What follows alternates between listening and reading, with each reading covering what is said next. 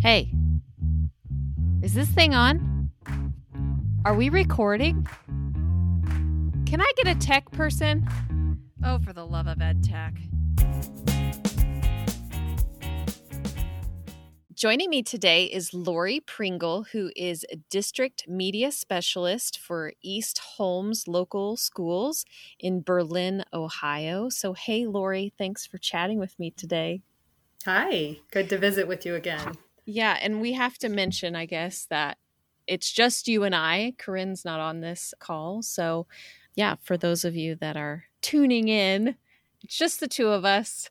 So, I'm going to start, Lori, by asking just how did you end up as district librarian?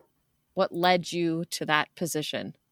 Well, in 95, I started in early childhood education and Title I reading with East Holmes. And my husband and I got our administrative masters from Ashland University. And right at the beginning of the school year in 99 2000, I noticed a position was open for a library media specialist. And I talked to the superintendent and I'm like, hey, what's this job? I just got my administrative license. He's like, you're in. But I knew nothing about libraries. So I oh, actually oh, wow. started, I started that first year. My library paraprofessionals at my elementaries mentored me.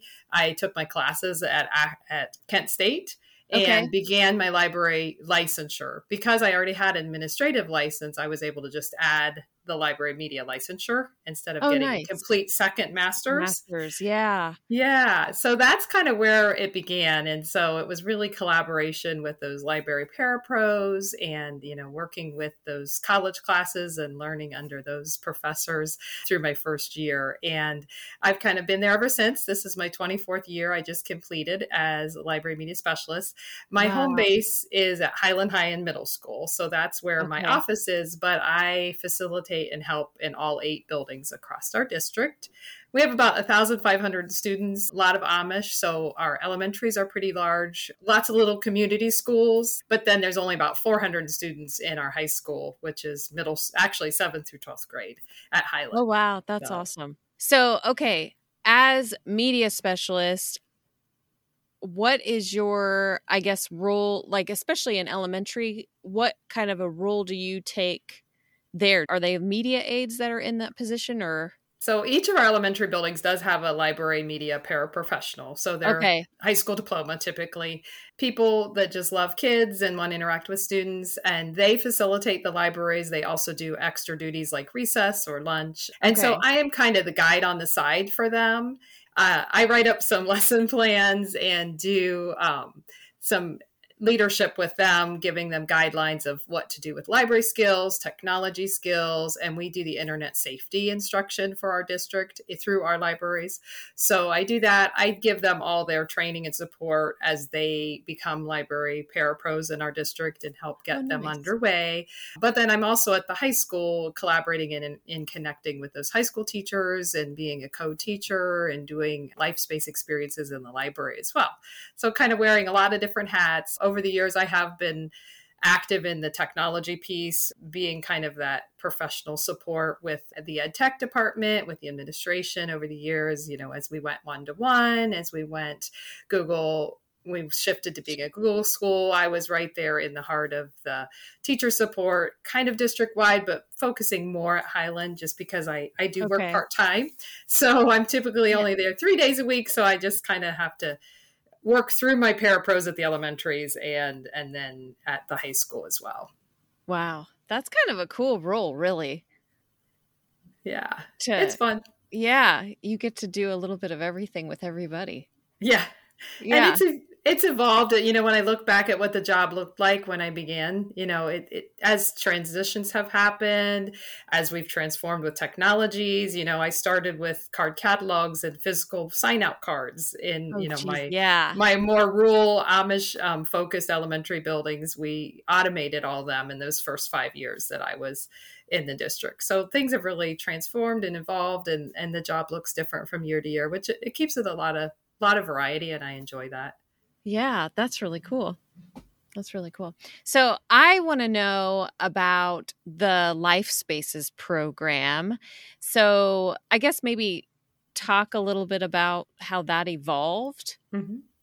So, about seven years ago, libraries were really shifting to a makerspace movement. And that's when makerspace was such a big thing. We were learning it about OELMA, InfoHio. We were all, you know, on this makerspace wave. And I really, I was like, yeah, I like the makerspace piece, but I think it needs to be more life focused. And part of that stemmed from student needs too. We had eliminated our home ec department when wow. that teacher oh. retired.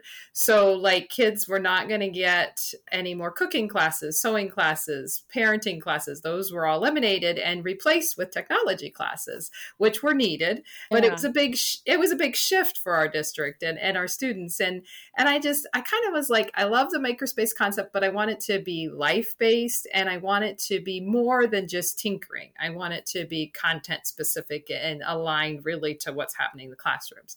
So that's kind of where I began with the whole I called it my life space instead of my maker space. Yeah, no, I like that.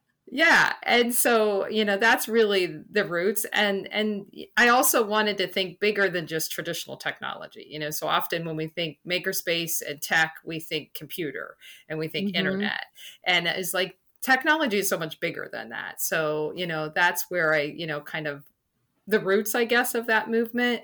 And as we kind of looked at that, I looked at my library space. I had a ton of nonfiction that was dusty and never being used. So I made my nonfiction about a third smaller by doing okay. some weeding of you know those titles that were outdated. They fit the musty kind of format. And that freed up some space in my library to put like a big circle table for collaboration. We set up um, some beanbag chairs and then i moved to some ikea kind of rockers and created kind of a, a space that kids could casually read. Okay. So have more of a fluent kind of space. It opened up a little bit of space for just project tables as well. And I still have nonfiction. My fiction is definitely the the target. Our kids read fiction. That's where they're at. So that that moved into genrefying. You know, we genrefied our fiction section. We uh, moved a lot of the nonfiction and the biographies that read like fiction. You know, yeah. Page turner kind of text, we moved those over into the fiction section and put them in a special collection. So that freed up some more space in that back nonfiction area to allow that more flexible learning space. Um, in the last couple years, we've added a water feature that just kind of creates that piece, and that was um, an alumni donation. We've got a TV oh. that you know the tvs back in that learning space area that you know the announcements feed feature books feed and any life space experiences can be projected there as well. So just kind of tr- slightly transforming. It still looks very much like it did when the library was built but a lot of you know just making it more flexible really. That's um, cool. yeah. That's really cool. So what kinds of things are covered with life spaces? Well, and that, you know, I've kind of gone on student need, I've gone on accessibility to materials, and that's evolved too over the last, I'd say, about seven years. Um, okay. With home ec being eliminated, they had awesome Bernina sewing machines, and I am a 4-H sewing person, so I'm like, oh, cool. we can't get rid of these machines. And so I went to the principal and he said, Yeah, we could keep some of those for the library. So that was really one of my first projects I did. I had the four sewing machines set up in the library and I had the students go through a licensure program. Yeah. They had to show me that they could thread the bobbin, they had to show me they could thread the machine, keep their fingers back, those basic just can I basic do sewing? And then I licensed them. And then I didn't have to stand with them. I knew that they oh, weren't nice. going to break our machines. Yeah. Um, and we started out with just real simple projects. Um, we've made like little pouches that you'd put like a gift card in. Oh, um, oh, cute. Sleep masks. A couple of kids made like dog blankets. We made mittens one year out of just re like upcycled sweaters that oh, you basically cool. make a pair of mittens. So just kind of whatever the kids wanted to do. I actually did a, a, repeat of the sewing here this year, and the students made tote bags. The girls all wanted to make just a simple tote bag after we did our basic pouch project to, to, to learn the basics of sewing. Oh, um, oh, cool. And then uh, one of my other early life spaces, because of that home ec transition, um, Debbie had all kinds of knitting needles and yarn. So another okay. phase we did uh, was knitting, and it was probably about five years ago. It was before COVID. I um, I taught a few girls how to knit, and then a couple guys started joining in. And so I like basically we loaned knitting needles, we loaned a, a wad of just random basic yarn, and got them started. And some of the kids, once they learned those basic stitches, they took off and they were YouTubing and, and making head wraps and they were making scarves. I did How bring the knitting cool. back. Yeah, the knitting we came back again this year. And I had a girl actually, once she learned the basics, she started making one of the big bulky um, blankets with the real thick yarn. Oh, and cool. so she was doing that. And, you know, she'd come into the library during study halls and things and work on it. Over the years, we've also done cooking, basic little projects that you could do with like a microwave or a couple little toaster ovens, simple cooking projects. I've done book clubs, and those were really more student focused as well. What this the, we started out as a traditional book club, but we quickly okay. found they then wanted to read what everybody else was reading. Oh, so, oh, yeah, that's true. So we became more of a talk about books club and recommend books to each other, and we would oh, read the same. Cool. Yeah, we read the same genre. And then back when Google CS First was real popular and just pushed out, we did the the coding, the Google CS First content where students were kind of self-paced. I set those up and they could work through those modules. We've done breakout challenges. That's been really popular throughout the whole life space concept. We do those within classrooms, but the kids can also come to the library. We've done the virtual breakouts with Breakout EDU, but also the kits with the physical locks. And oh, cool. yeah. And we try to tie those to content. So like a teacher is rounding up you know a literacy unit or a science unit we either create or look to find something we can build from that applies the students knowledge in their classes but yeah. also gets those breakout challenge kind of thought processes moving how cool is that okay yeah. how do the kids get to participate like do they have to sign up mm. or is there a designated like bell time or how does that work so when I began the life space in the library, it was just kids during study hall. Our students okay. can sign out each period when they're in study hall. We have a sheet they can sign out to come to the library. So they come up to the library during their study hall, and that's when they would sew or they would learn to knit. Things like the cooking, I would do like a featured day. So I, you know, I okay. said, you know, this Tuesday and Thursday, we're going to do cooking. And then because those were so popular, I did have them kind of pre register. Um, okay things like book club i would that actually became like a group of students and we met every like we'd pick a day of the week. One year it was tuesdays one year it was mondays but we'd meet every monday and we would do that kind of through that lunchtime block. We have like a intervention kind of time at that point. And this, this okay. year we had like a hawk time at lunchtime. And so th- that was more of a designated time the kids would come for like a book club. So it really looks different depending on the day. The breakout challenges are more teacher collaboration. So we're you know setting up a specific you know prepare that kit that breakout challenge or that online and then that's happening at a certain time within a whole class. So all the english 9 kids do that breakout challenge all day long or I've okay. taken taken those kits to the elementaries and we do, you know, all the fifth grade classes on a certain day. So it really gotcha. looks different for each project. Okay. I've had 3D printers and the Cricut machines in the library. Those have happened during study halls. Students can come up like one year for Christmas time block, we I was envisioning putting Cricut vinyl on like gifts, but the kids yeah. quick they all wanted to design their own folks. So it's like, okay, it, it's all right. It's still Christmas time, but my vision was gifting. And they're like, oh, yeah, put, you know, I want to put this on my phone, which that was a big hit. They all put little vinyl decals on their phone cases.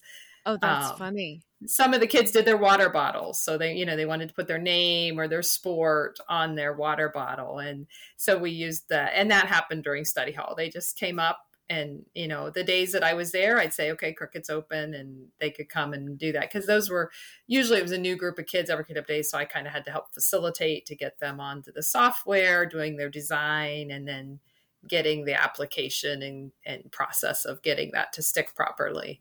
How cool. Have you seen i guess over the years the benefit of this with students? Like what do you i mean what do you think it's yeah.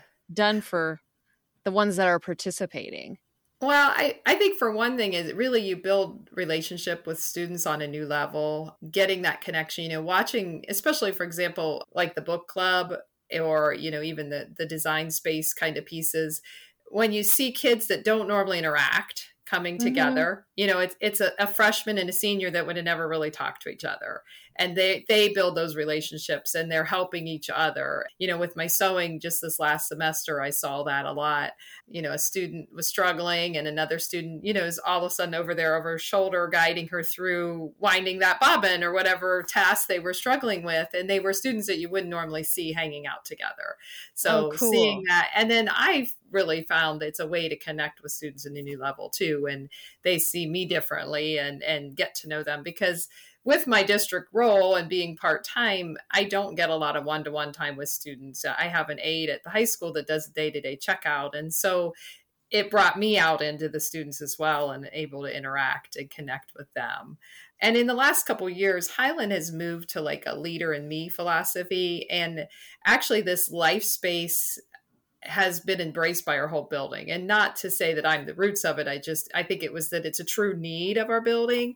Through our student leadership team they worked with administration and we came up with what, what we call hawk time. So the okay. way our lunches work we have like a half hour that the middle school students are all at lunch. So during that half hour all the high school students are in what we call hawk time. And that is where I did my sewing this year and I did my book club during that time frame. And so basically the teachers all say what kind of a life kind of space experience they want to share with kids whether it's you know a personal interest like one of the guys did refereeing one did golfing another um, teacher did cooking we had esports we had i had book club um, junk journaling scrapbooking just whatever kind of life hobby kinds of experiences ag teacher did fishing and oh, so cool. we so that kind of i think fits in that bigger picture of that life space concept. And i mean it's in a sense happening across our whole building and all the teachers. And so and we all talked about how you know some days it's a struggle to keep kids on task because it's it's not graded you know mm-hmm. and their interest dwindles or maybe they didn't get into their topic they really wanted. But then other times it's really a powerful like you know seeing these students thrive and learn something new and build that partnership with that teacher. And and really we're encompassing that ed tech we're encompassing that technology but it's in authentic life kind of experiences. So that was really cool. And we don't meet hawk time meets every day but you don't actually do hawk time experiences every day. So some days okay. the kids are just in like a study hall environment and that's when like student council can meet the guidance counselor can meet with a class and things like that. So so that's where the sewing fit in really well as it actually filled in larger into that larger building plan this yeah. school year. So that's really cool. And I think, I don't know, giving them that real world experiences and exposure to figure out what they enjoy doing. Yeah. I think that's very valuable. Yeah, so it's been neat, and and then through that Hawk Time experience, and even just that student leadership team, they've actually done like community service days, and they've done guest speakers have come in. We had a whole day where they had guest speakers all morning, and the kids rotated around to different sessions, and you know oh, heard oh, from cool. community. And i've done that too within my library life space. We've had a guest seamstress. I had an author years ago that publishes like teenage and adult literature. And then this past year we had a children's author and she actually went through the the editing process and the writing process and she actually co-authors with her grandchildren and makes oh, cool. kind of like a book but it's kind of a scrapbook story kind of with her grandkids. And so you know having those guest speakers in and, and allowing students to see how technology can be used in real life experiences too with journaling and writing and editing and things like that.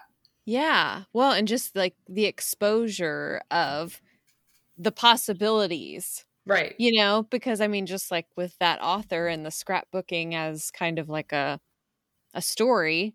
Yes. You know, is something you might not think that you could do past your like maybe personal personal story. Enjo- right. yeah, yeah, yeah. So that's that's really yeah. cool.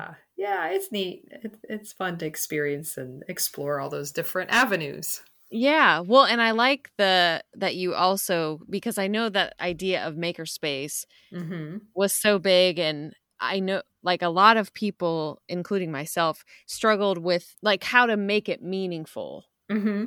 You know, as opposed to just like, you know, free play because while that's important, but it doesn't necessarily always offer, I guess, a meaningful experience. Mm-hmm.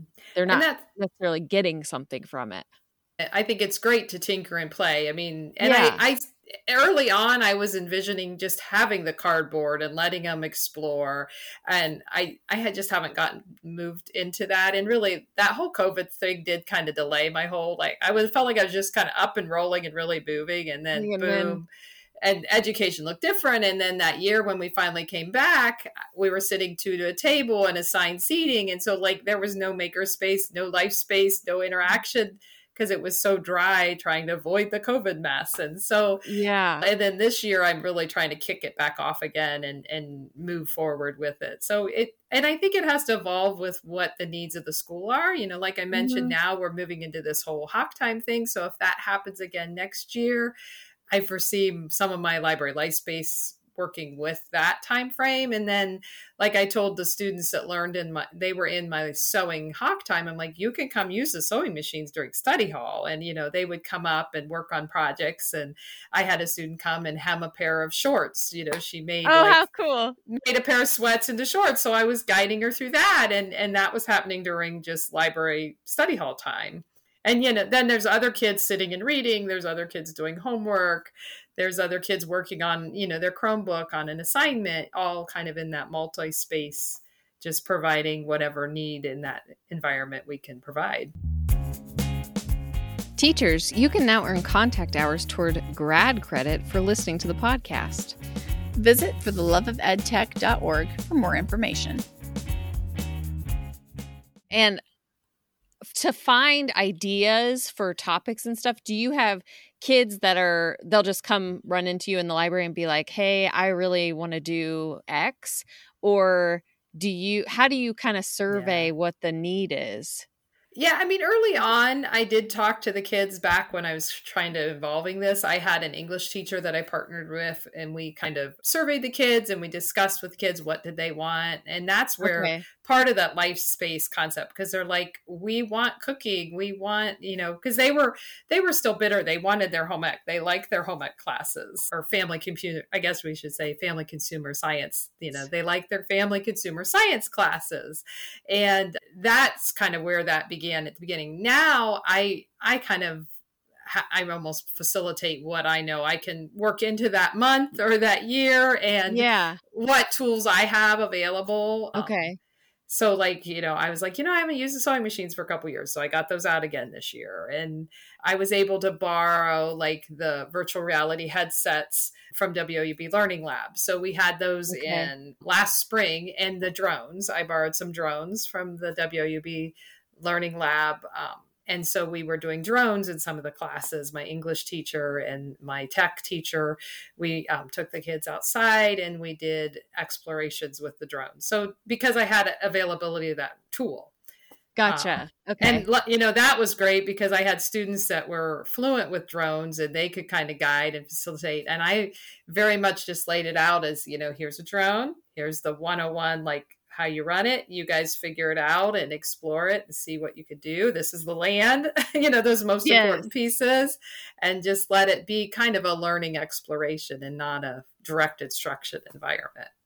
Yeah, which on, honestly offers really great skills because, mm-hmm. you know, they're having to try and figure it out on their own right. and troubleshoot and, I, and, problem solve. Yes, I like yeah. to see that collaboration between students and helping each other, and so it really helped. You know, it's like, well, let's figure it out. Let's look up the manual, and you know, because mm-hmm. they wanted to do something that I didn't even know, and we're like, let's figure it out, and we looked up the manual and kind of 101 it. I know we had talked about the whole life space thing. I love that concept of yeah. it being a life space versus, you know, a maker space and right. learning life skills and how it fits into everything. So, mm-hmm. yeah and I, I know just looking at what i've read and keep abreast on the makerspace movement i think it has evolved and changed and it's looking differently than when we did roll it out five ten years ago so and i think that's what makes education so unique is we mm-hmm. you know we learn from our past experiences and we look at what the kids needs we look at the school needs and we make it work and we just you know i think that's what's so special about working in a library media center environment. It is it evolves with the times and and just trying to provide that safe comfortable space that all students feel welcome and that they're able to glean life skills collaboration skills learning that whatever it is that resource that they need and that we can provide that and, and evolve with them and grow and learn with them along their journey of school. Yeah I totally agree. I, I feel like in your job, there's probably never really a dull moment. Yeah, that's a lot of variety and uh, just yeah. kind of which way I want to go, what focus I want to hit on. So, yeah, yep. how cool. Well, thanks yeah. for talking to me. Yeah, it's been fun. Thanks for listening to our For the Love of EdTech podcast. We hope you enjoyed our conversation today and learned something you can use with your own students. You can find the show notes, resources, and more at www.fortheloveofedtech.org. For Love of EdTech is produced by SOITA, the Southwestern Ohio Instructional Technology Association, in partnership with ThinkTV and CET, the local PBS stations in Dayton and Cincinnati.